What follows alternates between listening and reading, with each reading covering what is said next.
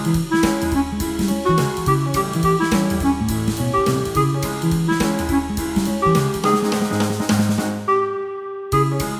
pri počúvaní knižných typov hostí klubu Knihomilov.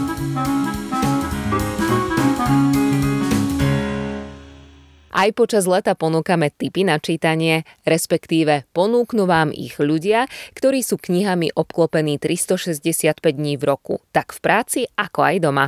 Keby z toho množstva mali odporučiť 5 titulov na leto, ktoré by to boli? Tento raz na našu otázku odpovedá Alexandra Petrášová z marketingu vydavateľstva Slovart. E, máme fantastickú oddychovú detektívku, ktorá v angličtine e, sa predáva pod názvom Cozy Crime, čo je niečo v zmysle pohodová detektívka alebo oddychovka. Netečú tam potoky krvi, ale je to skôr zábavný, úsmevný príbeh, napriek tomu, že sa teda v ňom udeje jedna alebo niekoľko vražd. To samozrejme nemôžeme prezradiť. Kniha sa volá Štvrtkový klub detektívov a jej autorom je britský moderátor a komik Richard Osman. On je v Británii dosť veľká hviezda, u nás zatiaľ ho teda málo poznáme, ale základnou premisou jeho príbehu štvrtkového klubu detektívov sú štyria priatelia, sú to seniory v dôchodkovom veku, ktorí žijú v luxusnom mestečku pre seniorov niekde v Británii. A keďže majú veľmi veľa voľného času, tak začnú riešiť ako keby nevyriešené prípady miestnej policie, ku ktorým sa nejakým spôsobom dostanú. A je to iba taká zábavka až do momentu, kedy niekto zavraždí developera, ktorý chce niečo nové postaviť na pozemku ich seniorského domu. A vtedy táto štvorica veľmi rôznych postavičiek sa od tých fiktívnych prípadov dostáva ku skutočnému. A štvrtkový klub detektívov sa teda začne stretávať nielen čtvrtky a rieši prípad paralelne k miestnej policii. Počúvate knižné typy hostí klubu Knihomilov. Tak o, pre tých, čo majú radi detektívky, už niečo máme a skúsme ísť teraz na to úplne naopak, o, od toho najmenšieho čitateľa po najväčšieho. Detských kníh máme na leto naozaj neurekom, ale ak by som mala vybrať jednu, tak je to kniha Gabriely Futovej o chlapcovi, ktorý rozumel psom. Je to príbeh pre trochu staršie deti, možno až tak 12 plus by sme typovali. A je to teda o chlapcovi, ktorý jedného dňa e, si adoptuje psíka z útulku preto, že tomu psíkovi rozumie. Ten psík sa s ním ako keby rozpráva. E, čiže toto je taký ten rozprávkový moment. A potom ale všetko ostatné v knihe sú realistické príhody tohto chlapca.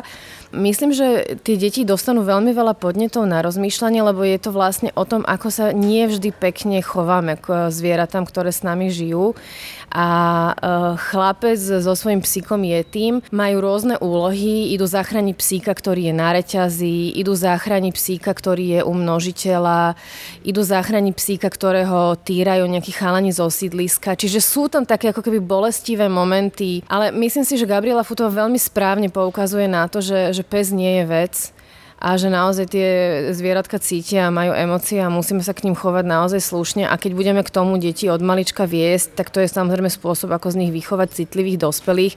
Ale je tam aj humor, sú tam všelijaké príhody, čo zažijú na tom sídlisku, keď sú bez mamy a bez otca.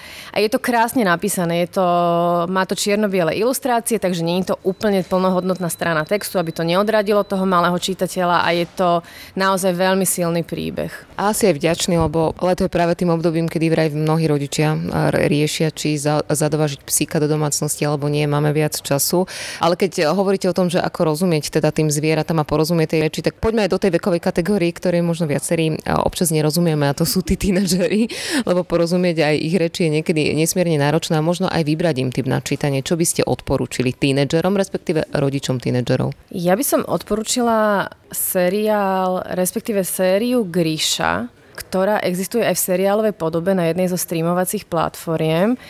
A jej autorkou je mladá americká spisovateľka Libar Dugo, ktorá už k dnešnému dňu je naozaj hviezdou medzinárodného charakteru. Má za sebou niekoľko aj knižných sérií, aj solo kníh.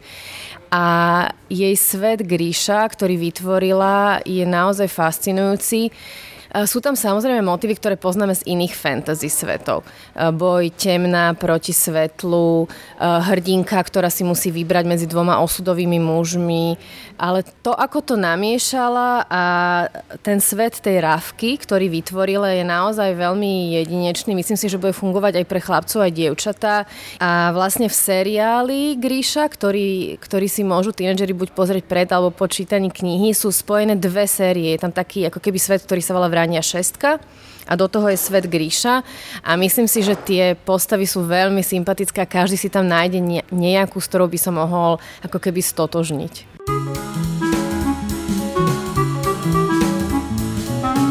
Počúvate knižné typy hostí klubu Knihomilov.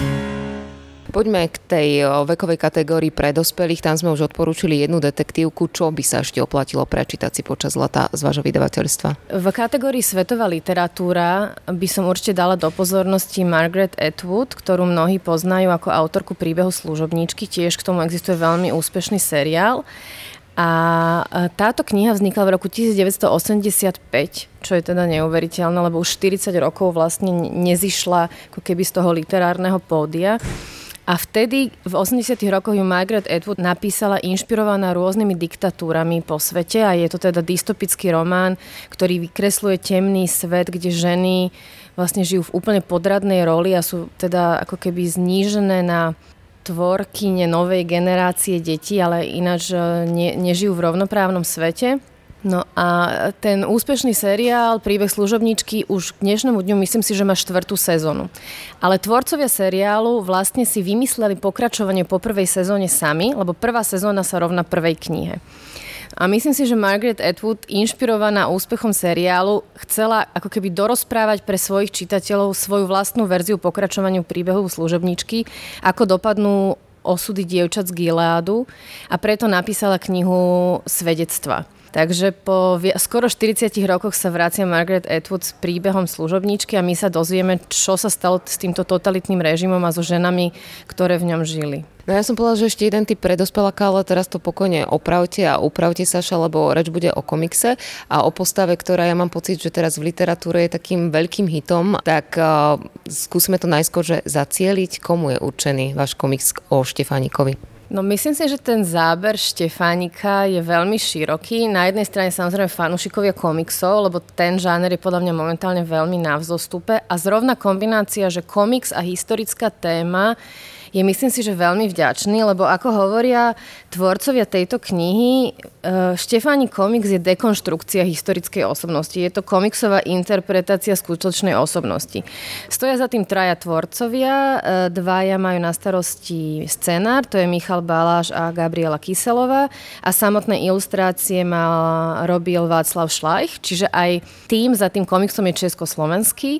Knihu sme vydali v spolupráci s vydavateľstvom Labyrint, oni v Čechách po česky, my na Slovensku po slovensky. A je to naozaj vzdanie holdu alebo podsta jednej z najväčších osobností československých dejín 20. storočia, ale bez glorifikácie Štefánika. Oni sa na neho pozerajú ako na muža z mesa a kostí, a je veľmi zaujímavé, ako postavili to pátranie po Štefánikovi. Jednou z hlavných postav je Bohumil Kafka, teda sochár, ktorý aj v skutočnosti bol autorom Štefánikovej sochy, ktorú sme mali v Bratislave a teda aj máme jej repliku.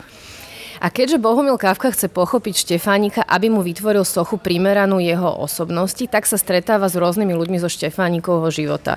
Či už sú to milenky, či už sú to rodina, eh, iní politici jeho doby. A my vlastne putujeme s Kafkom a spoznávame cez jeho oči Štefánika v jeho rôznych tých životných rolách, ako dobrodruh, astronom, politik, eh, diplomat. A je to naozaj prekrásne nakreslené a naozaj veľmi poučné a myslím si, že to môže inšpirovať k tomu napríklad dostať sa k nejakej uh, literatúre faktu o Štefánikovi. Čiže je to skvelý začiatok a tým pádom je to aj pre tínedžerov, ktorí dajme tomu majú Štefánika ako uh, tému na vyučovaní a samozrejme pre ľubovoľných dospelých čitateľov. Knižné typy na leto ponúkla Saša Petrášová z vydavateľstva Slovart.